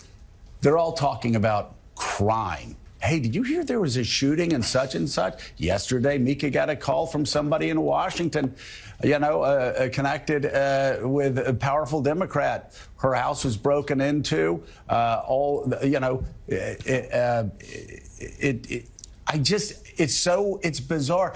I'm hearing a different story every day. And when people are talking about crime, they're not connecting it to the election. They're just saying, my God, things are getting really bad here. So, again, the irony is in 2020, Republicans had this vapid slogan, defund the police, that, that weirdos and freaks in a couple of city councils actually tried to implement into law, but national Democrats didn't. But this year may be the year that crime actually does have an impact, especially in places like Wisconsin, in places like Pennsylvania, the the suburbs, because what's happening in Philadelphia and how that's and in, and in New York State too. When Joe, before I sat down with the voters in Philadelphia, I just took a look at the crime statistics for Philly over the last year just because I, you know, I have a little bit of a knee jerk reaction after the whole American carnage era and know how crime is. Well, we begin tonight with Florida, which I would argue, even with Texas existing, has emerged as the modern state in this country that comes the closest to a modern day version of Jim Crow. Now, just hear me out. If there is a state that better exemplifies the rot of MAGA Republican rule than the state of Florida that the governor has named in very Orwellian fashion the free state of Florida. I honestly don't know where it is, don't know what it is. I mean, Florida has it all a law banning gay people from declaring their existence at school. Teachers can actually get fired for it. A law against anti racist policies at work, like you have to let the racism be in the workplace or else book bans and requirements for patriotic Christian education propaganda in public schools, and of course, a concerted effort to make it as hard as possible for anyone who might vote for the out of power party, the Democrats, hashtag black people, to vote or to have representative districts. Florida's Jim Crow Redux governor, Ron DeSantis, even has his own Office of Election Crimes. Newly released and frankly disturbing video shows Tampa police back in August arresting people on charges of illegal voting in the 2020 election. Clear, that is because Ron DeSantis and his Republican cronies in the state legislature have done everything in their power to reverse the clock back to the 19th century. In 2018, Florida voters overwhelmingly approved an amendment reversing one of several Jim Crow era laws in southern states and restoring voting rights for those with a felony conviction, except those convicted of murder or of a felony sex offense. more than a million Floridians got their right to vote back. But in 2019, the Republican state legislature stepped in and passed legislation requiring those citizens to pay associated fees or fines before regaining their voting rights. Basically, a big fat poll tax, which, of course, DeSantis happily signed into law. That law, which was upheld by a federal court in 2020, put a price on voting for thousands of disproportionately black, brown. More than half a million Tutsis were murdered, in many cases by Hutus whose rage had been stoked to violence by RTLM's broadcasts. Entire Tutsi families were dragged from their homes and hacked to death with machetes. Hundreds of thousands of women were raped. The world watched in horror as it happened, but did nothing to intervene. Instead, our leaders told us at the time, the genocide in Rwanda would live forever as a lesson to the rest of us about the capacity for evil that lurks inside every human heart and the dangers of reducing our neighbors to the sum total of their ethnicity. They're individuals, not ethnic groups. Bill Clinton gave an eloquent speech actually on the subject in Kigali back in 1998. Look it up. And ask yourself, as you read it, if any Democratic Party official could today say those same words. It's hard to imagine, given what plays on a loop on that party's cable news arm, MSNBC. Have you watched MSNBC lately? Likely you haven't. Like the Tutsis, you're not the target audience, but you should tune in sometime. It's remarkable. Given that opposing racism is America's national religion, it may surprise you to learn that open race hate forms much of the substance of that channel's programming. And when we say race hate, we're not referring to the subtle coded variety. You want border security? You're giving your kids piano lessons? You like Shakespeare? You believe in the SAT? You must be a racist. That's not what we're talking about. We're talking about the kind of race hate you cannot mistake for anything else, the kind where people just come out and announce, I hate this race of people, and here's why I do. It's hard to believe that anything like that is happening right now on American television, but it is, out in the open. And the most amazing and the most creepy part of all is that no one is saying anything about it. It's all but ignored. And honestly, we had no idea it was going on either until we started getting texts from people Are you watching this? Can you believe this? So we tuned in. Apparently, on the left, what you're about to see is considered completely normal, even good. And that should worry you deeply. You don't want to live in Rwanda. But on MSNBC, they're already there. Now, you probably knew about Joy Reid, the race lady, who's been fixated on race hate for years now. But MSNBC has a new host, someone called Tiffany Cross, who hosts a show called The Cross Connection. Here's a selection.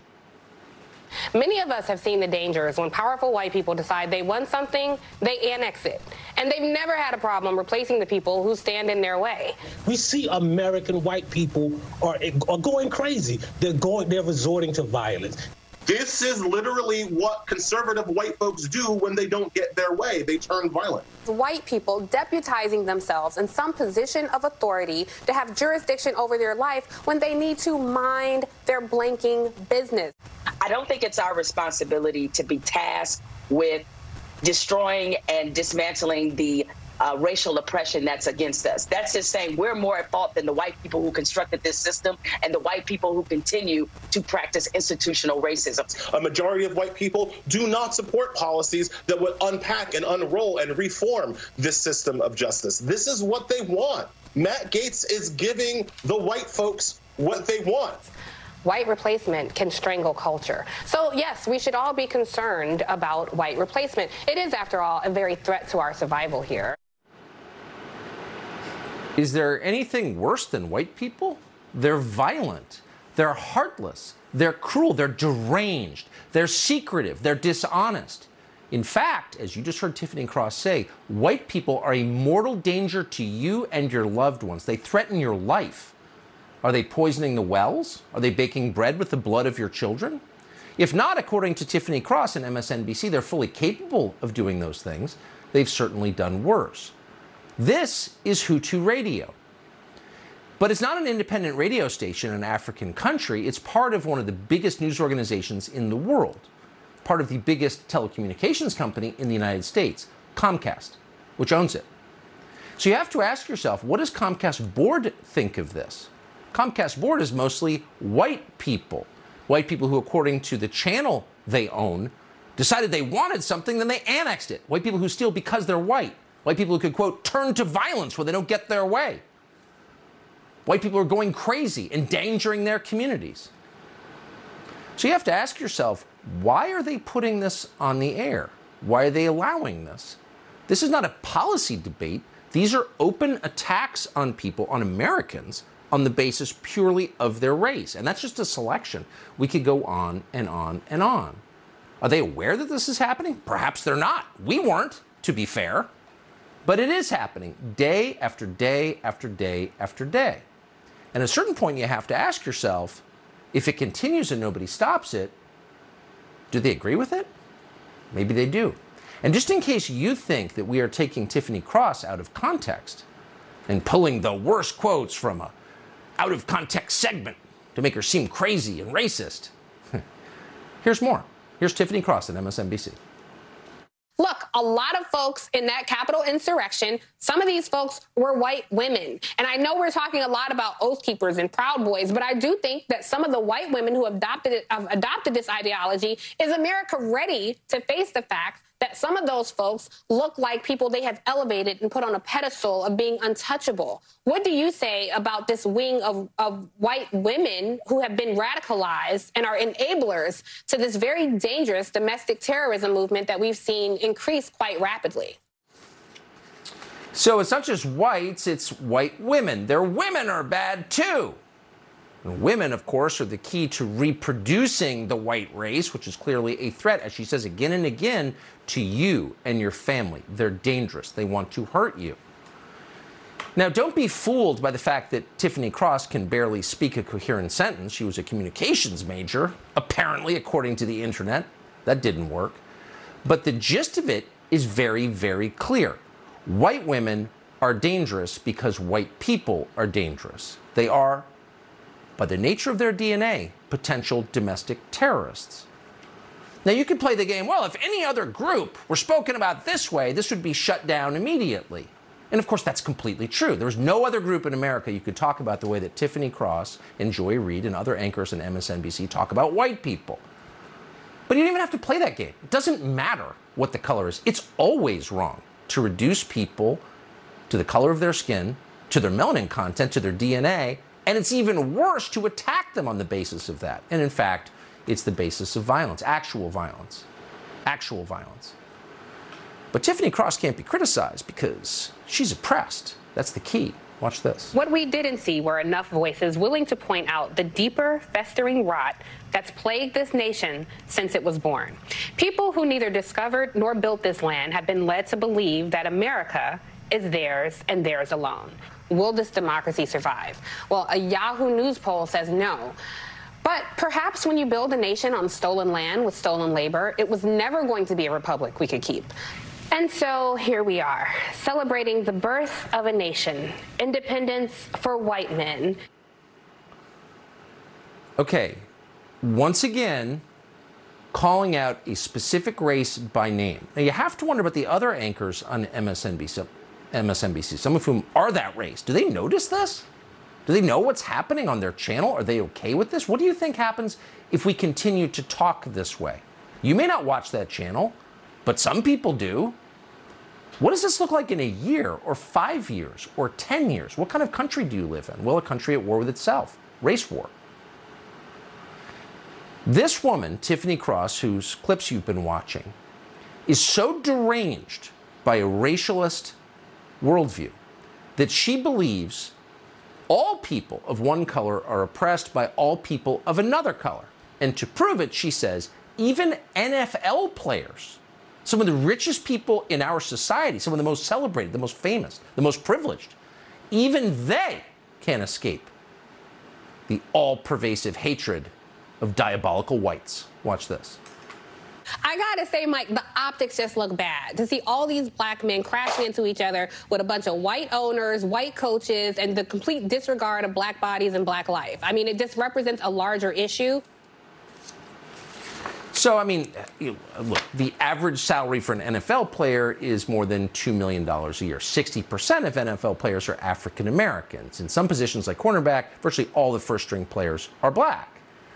So, okay, we don't have a problem with that. Most people don't have a problem with that. But if you look at that picture and say, this is white supremacy, What are you really saying? You're saying that anybody involved in the sport who is white defiles the sport because whiteness is itself inherently corrupting. White people are so evil that their mere presence in a sport that is overwhelmingly African American and from which African American individuals are benefiting is enough to destroy the whole operation because there are whites involved. What kind of talk is that? Well, it's genocidal talk, actually. I know that Tucker's long, but Tiffany Cross is a fucking racist. They're just racist. They're all fucking racist, and we play like they're not. But CNN does fucking articles like Wakanda. We need to be like Wakanda? I think in their glee to fucking somehow virtue signal, they do shit like this, and then you go and see, and I, I pre-pod stuff up here on average, 93% of kids who went to public schools were taught CRT.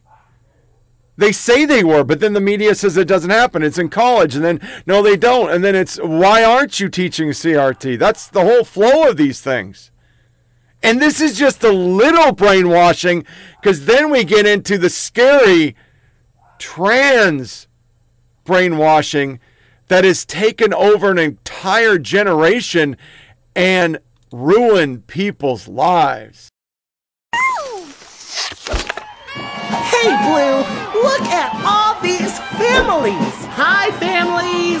It's time for a pride parade. Families marching one by one, hurrah, hurrah.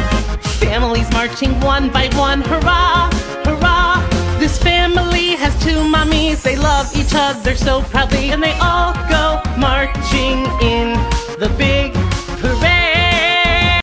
Where are the Jesuits? It's a Jesuit school. It's affiliated with the Catholic Church, which you wouldn't think would want to be within 100 miles of any story where kids and sex intersect. Why would the Catholic Church, and I'm pro Catholic, I'm just for the record, but like, why would the Catholic Church have anything to do with this? Why wouldn't they immediately say to Georgetown, you can't do this, or you're no longer a Catholic college? The fact that this is happening at a Catholic school, Tucker, I think really speaks to just how deep demonic influences have embedded themselves in our culture. Um, I spoke to multiple Catholic ethicists for this story who made quite clear that this is completely inappropriate and a huge violation of Catholic medical standards. The Catholic Church, and especially its education arms, are supposed to be teaching objective truth and biological reality. And the truth is that no matter how many drugs you pump into a child, no matter how many surgeries you put someone through, they can never be a member of the opposite sex. And God creates all of his children with love. He doesn't create his children in the supposed wrong body. Well, exactly. And it was just not that long ago they were telling us born this way, which, you know, I kind of accept. You know, you should accept people as they as they are born. But now, no, uh, you got to get the doctors with the scalpels and the pharma drugs in there to destroy them. It's really all bewildering. Amber Athey, thank you so much for your reporting on this. Thank you, Tucker. So you wouldn't think at this point, boy, they're doubling down on crazy, right? Because they think they're about to lose power on November 8th. Uh, but the CDC is now trying to force children to take the COVID vaccine. You thought those debates were over. They're not. They're accelerating. Unless your kids take the vax, according to the CDC, they can't be educated in this country. Amazing story. Dr. Marty Makary joins us after the break. There's a growing movement.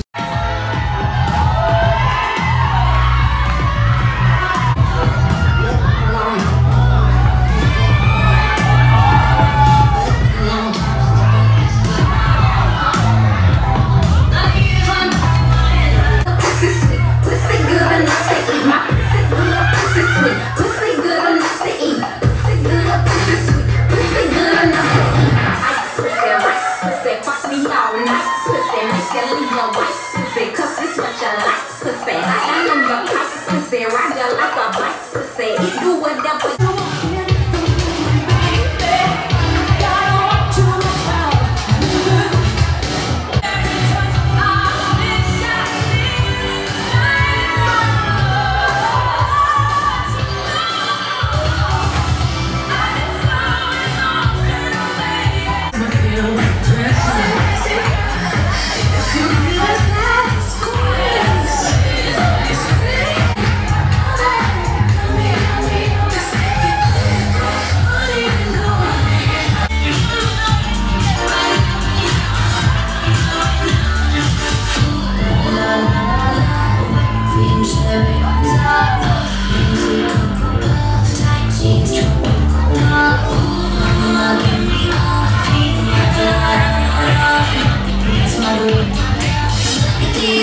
She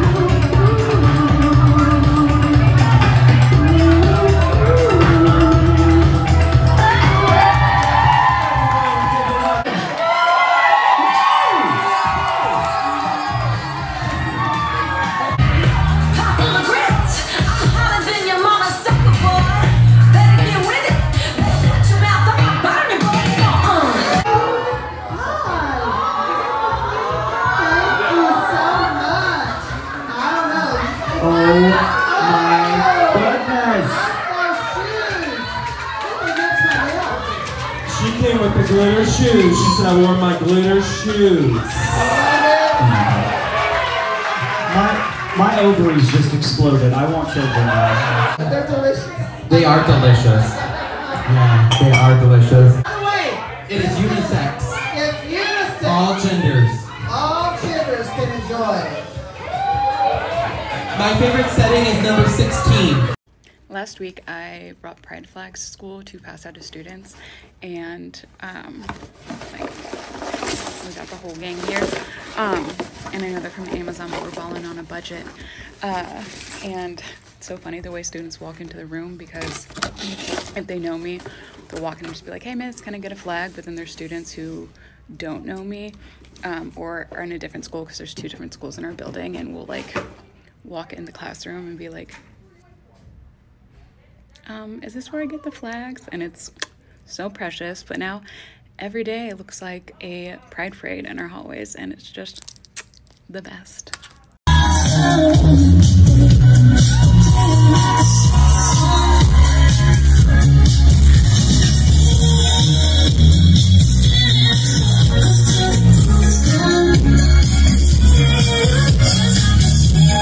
Sweet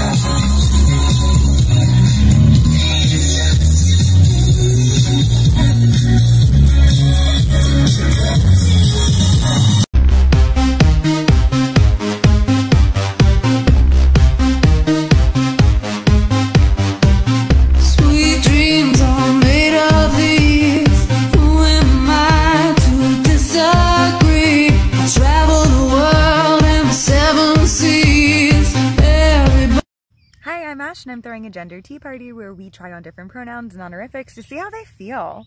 Today I'm introducing a friend who uses they, dem pronouns. My friend is so cool to come to my party. It's so exciting to get to know dem better.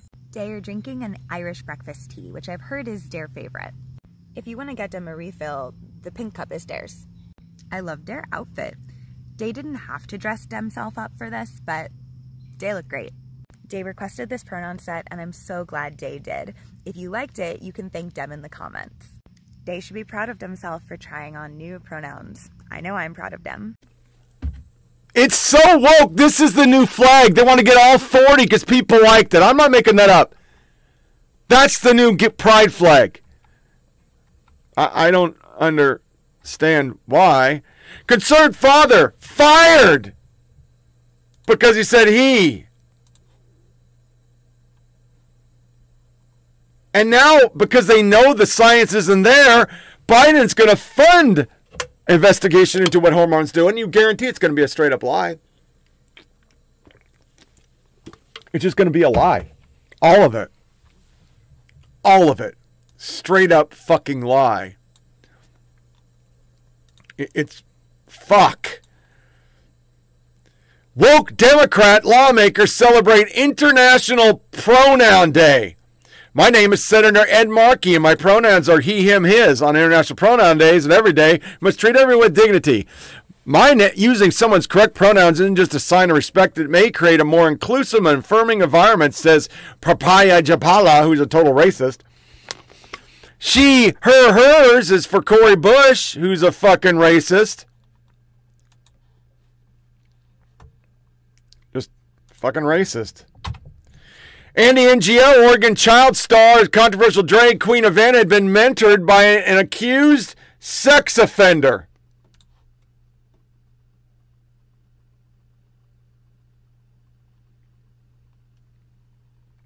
Then there's the video from last week that I put up. Or picture. So I see an advert for a drag queen story hour for kids at a pub in Eugene named after Satan, promoting the attendance of an 11 year old drag queen, dragon queen, by the name of Vanellope. I think this is bad. Send me a friend and we both start digging because something seems very off. That kid is fucked up.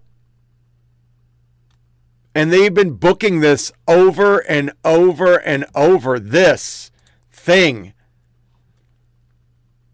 Then you get to the stats of it that the media about. Teacher put on leave after Simon on masturbation in the school. Youth drag queen facing child porno charges. In the article, some of them literally were his students.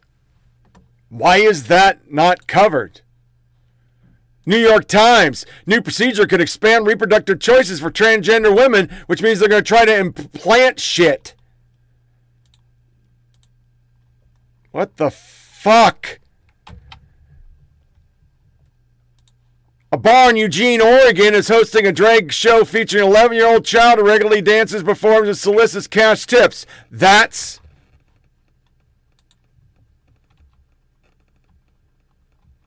that kid. That child. That fucking child. And then, if you remember last podcast, I literally played a dude who thinks he's a chick. And this thing, Dylan Mulvaney, has been invited to the White House. It's day 222 of being a girl. I'm in Washington, D.C., and I'm going to the White House to speak to the President of the United States! Ah! You know that phrase, I fear I may have girl bossed too close to the sun? Well, that's how I feel today because I get to sit down with Joe Biden and now this news, and I get to ask him a few questions surrounding trans issues in the United States and talk to him about my transness. And I, I really just want to represent my community the best that I can. And you know what? As silly as I am on here, I'm ready to step up and show that trans people, we're not going anywhere. And that trans kids, they deserve a fighting chance to be their true selves. Okay? Oh my god, I'm running late. Let's go. And y'all are obviously wondering what I'm gonna wear to meet the president. Here you go. It's the trans flag colors. Cute, right? So heels? Okay. Dylan, you're gonna be great. I love you. Let's go. Come on. Do you think I just knock on the front door? Let's go. Looking for the president's dog. Our queen. Love you. I love you. We're about to go. Is there anything in my teeth? Leaving on cloud nine. The President of the United States gave me a cookie. He gave me a cookie in the Oval Office. Now here's the question Do I eat it or do I save it? It has a seal. I, please, honestly, tell me. Everyone, I got to pet the dog. I got to pet his dog.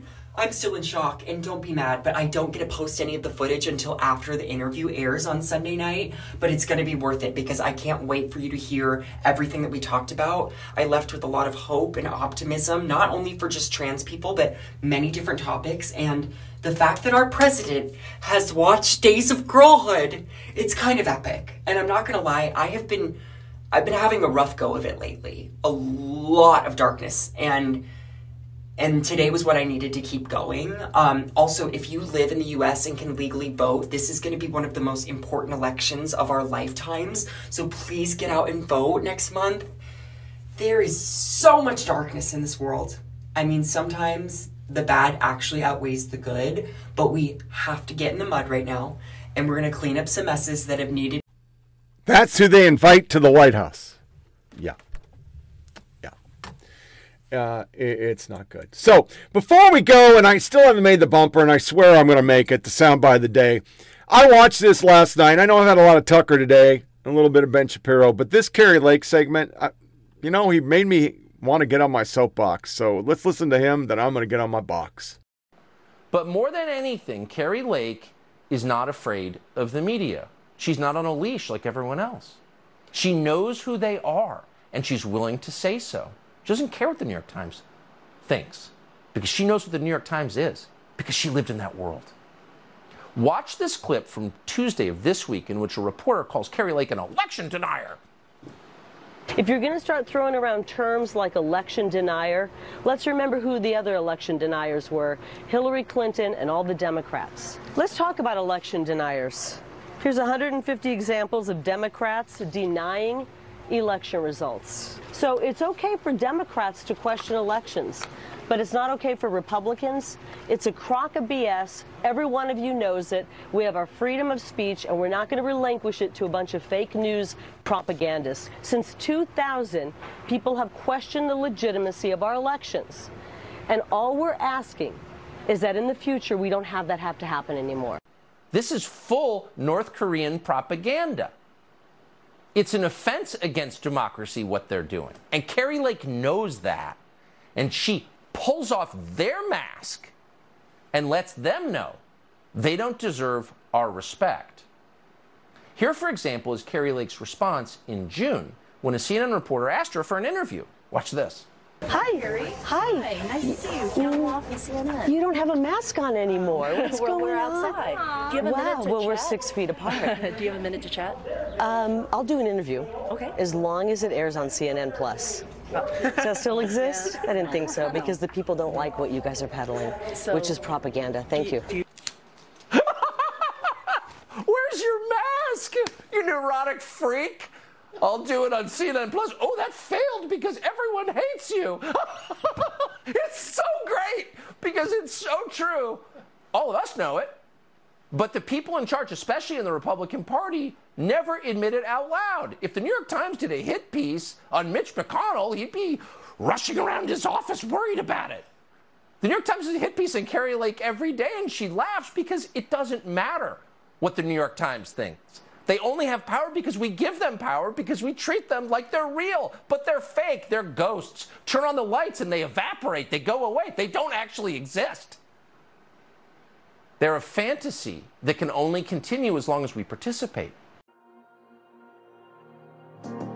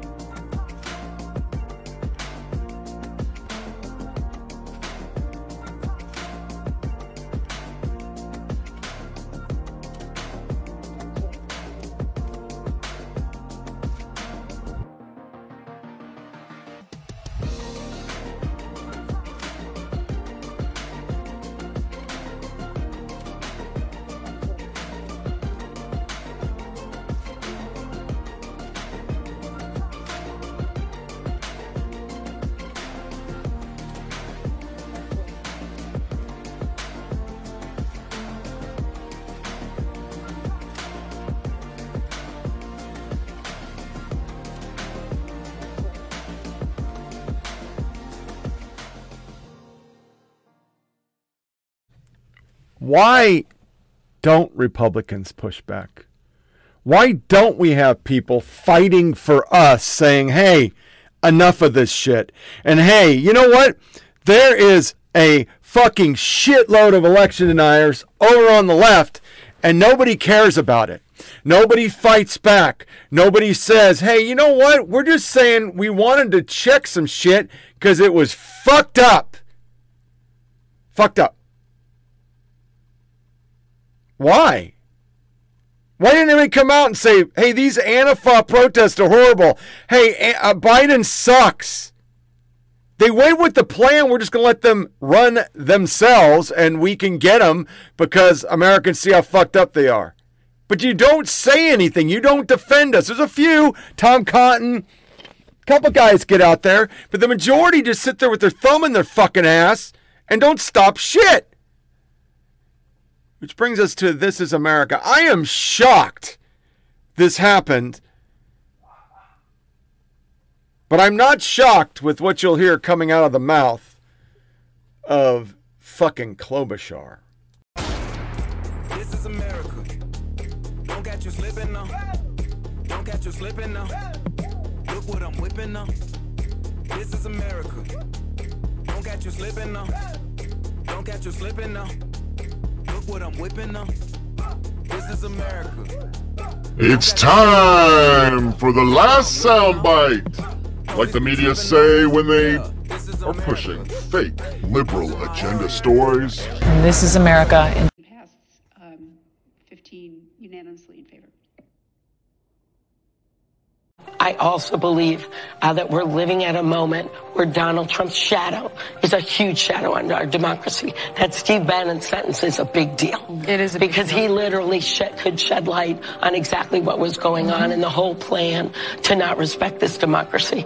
So one of the reasons this election is so important that is that we have put this to bed. We have to believe in our democracy. We can have differences of opinion, but courage is not just standing by yourself yelling about something.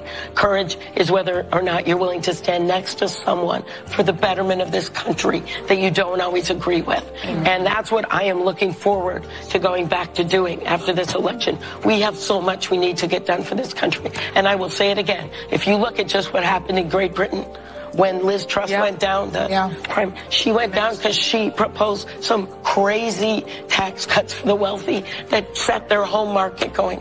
We can't do that right now. They will do We're that. The At, Republicans we will do are, that. Exactly. If And we are yeah, at you- a moment mean of will? They time did it already. where we Yeah. have to put in candidates that are solid, that have the back of American people. So vote Democrat. Thank you.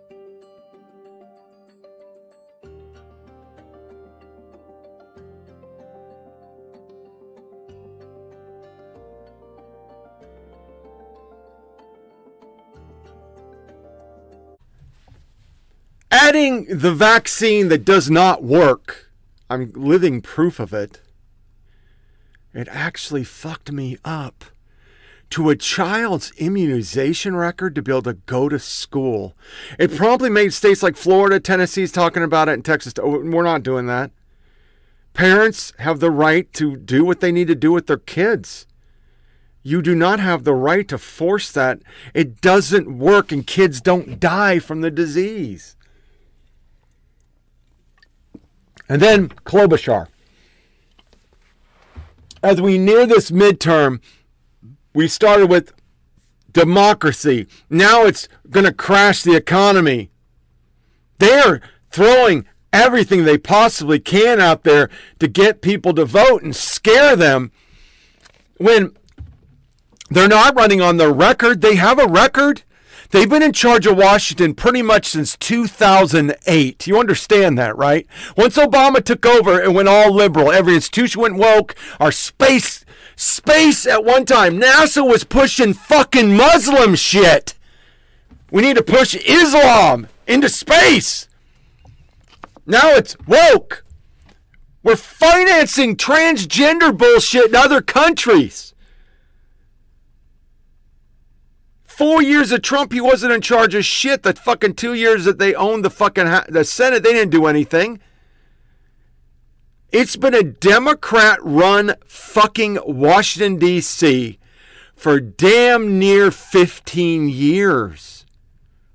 And what have they done other than do identity politics, divide people more, press a far left agenda that only helps blue states. Ruin the fucking economy. You know, you want to talk about ruining the economy? What did you do when COVID come out? You purposely closed everything. You didn't open well past time everybody else did.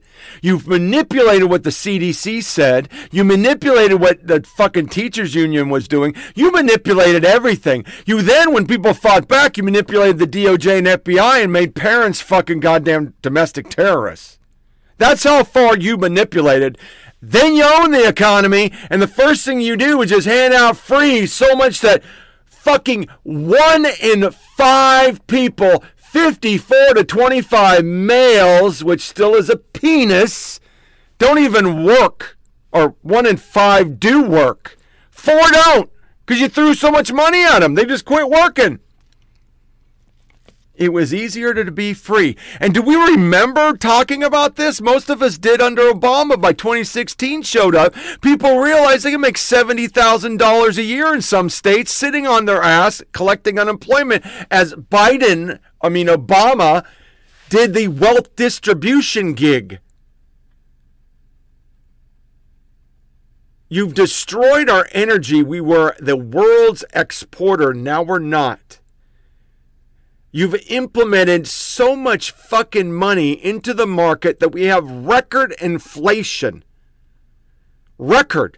And if you really summed it up, it's 12, 13%, not this 9%, 9.5 or whatever the highest it was. It's huge amount. I buy my eggs on base because I can still get an 18 pack for three fucking dollars. And your closing remark is we're going to lose demo- democracy and they might crash the economy the same way we did because we wanted Trump to get out of office as we fortified the election, did mail in ballots, changed 80 fucking laws, stop counts conveniently in five key districts in five key states that were going to decide the election. And then all of a sudden, hundred thousands were dropping. Fucking suitcases came out. I mean, come the fuck on. The sheer amount of bullshit that happened in such a short period where the people that said to this day that Trump was not dutifully elected president of the United States, who also said Bush stole it in 2000 and 2004, den- election deniers. You think with all your catchy talking points that the entire media establishment, Hollywood, local news uses, you guys could fucking continue to have power forever, but everybody sees through your bullshit. You're full of fucking shit. What has any of that trillion dollars that went out for fucking infrastructure actually done? Nothing. It's the same thing Obama did with the Recovery Act. You're just slapping signs on shit that was already financed and you're shoveling that money to your friends. The Inflation Reduction Act, also known as a Green Energy Act, will just be money back to Solyndras and it'll go nowhere. Nobody's against a green econ or green energy, but we're fucking decades away from having cars and a grid to charge said car. There's a beautiful picture that I was going to put up, but I so much shit today of Harris's electric bus in a parking lot with a diesel generator charging it. Green. And now they want to do what's happening in New Zealand where you have cow. They're calling it cattle burp because they don't want to say fart.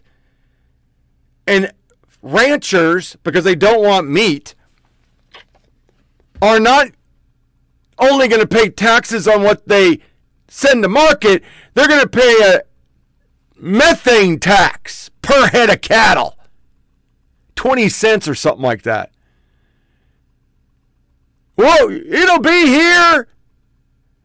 And overriding all of this was a manipulation of the Trump administration, the manipulation of the 2020 election, the manipulation of everything. They have abused the DOJ, they've abused the FBI. Instead of doing the IRS like Obama, they're just sicking the fucking FBI and DOJ on their opponents and telling every form of media to silence them motherfuckers so that Google, Twitter, Facebook, They're just shutting shit down. They're canceling emails. They're pushing shit to fucking spam. They're doing it. Mark my words. Key Senate races Philadelphia, Georgia, Arizona. You watch the election totals not be announced for days to weeks until they can make it so. Because if they can secure the Senate, they'll push through voting that you'll you and I will never vote again. I mean, we will, but it won't matter. They'll get illegals in there. They already got four mil. In another two years, they'll have 12 million motherfuckers. Because they'll put the full court press on those people down south. Hey, you better fucking get here. Republicans are going to win. And that in itself, just if you walk away from the show with one thing, El Paso is overrun. They've sent 11,000 illegals to New York, and all they talk about is the 3,000 sent by the governor's Republican. And they forced him not to declare an emergency, whereas New York did. 50 motherfuckers to the little island in the Hamptons. What happened? Martha's Vineyard got to declare it. It's just all bullshit. Total fucking unadulterated bullshit. And if the American people just don't vote them out on principle, we're idiots.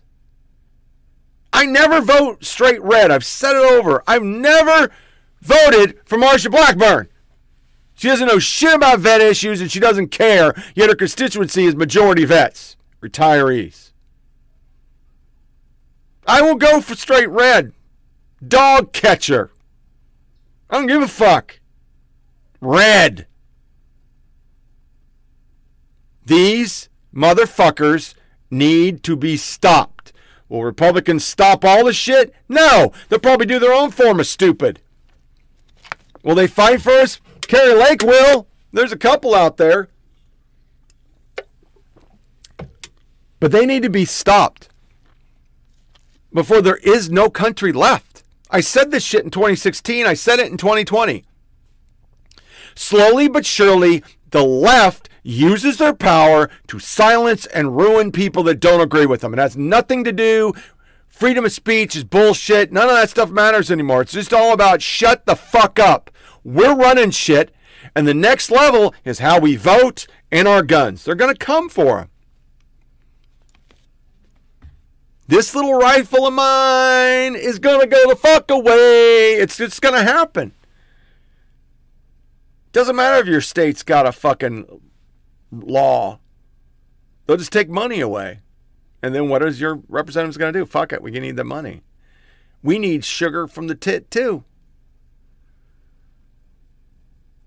So that wraps up another episode of Flyover Politic Podcast. Go to foppodcast.com where you find links to fucking everything. Disconnect from all your devices. Don't give the fucking yeah yeahs.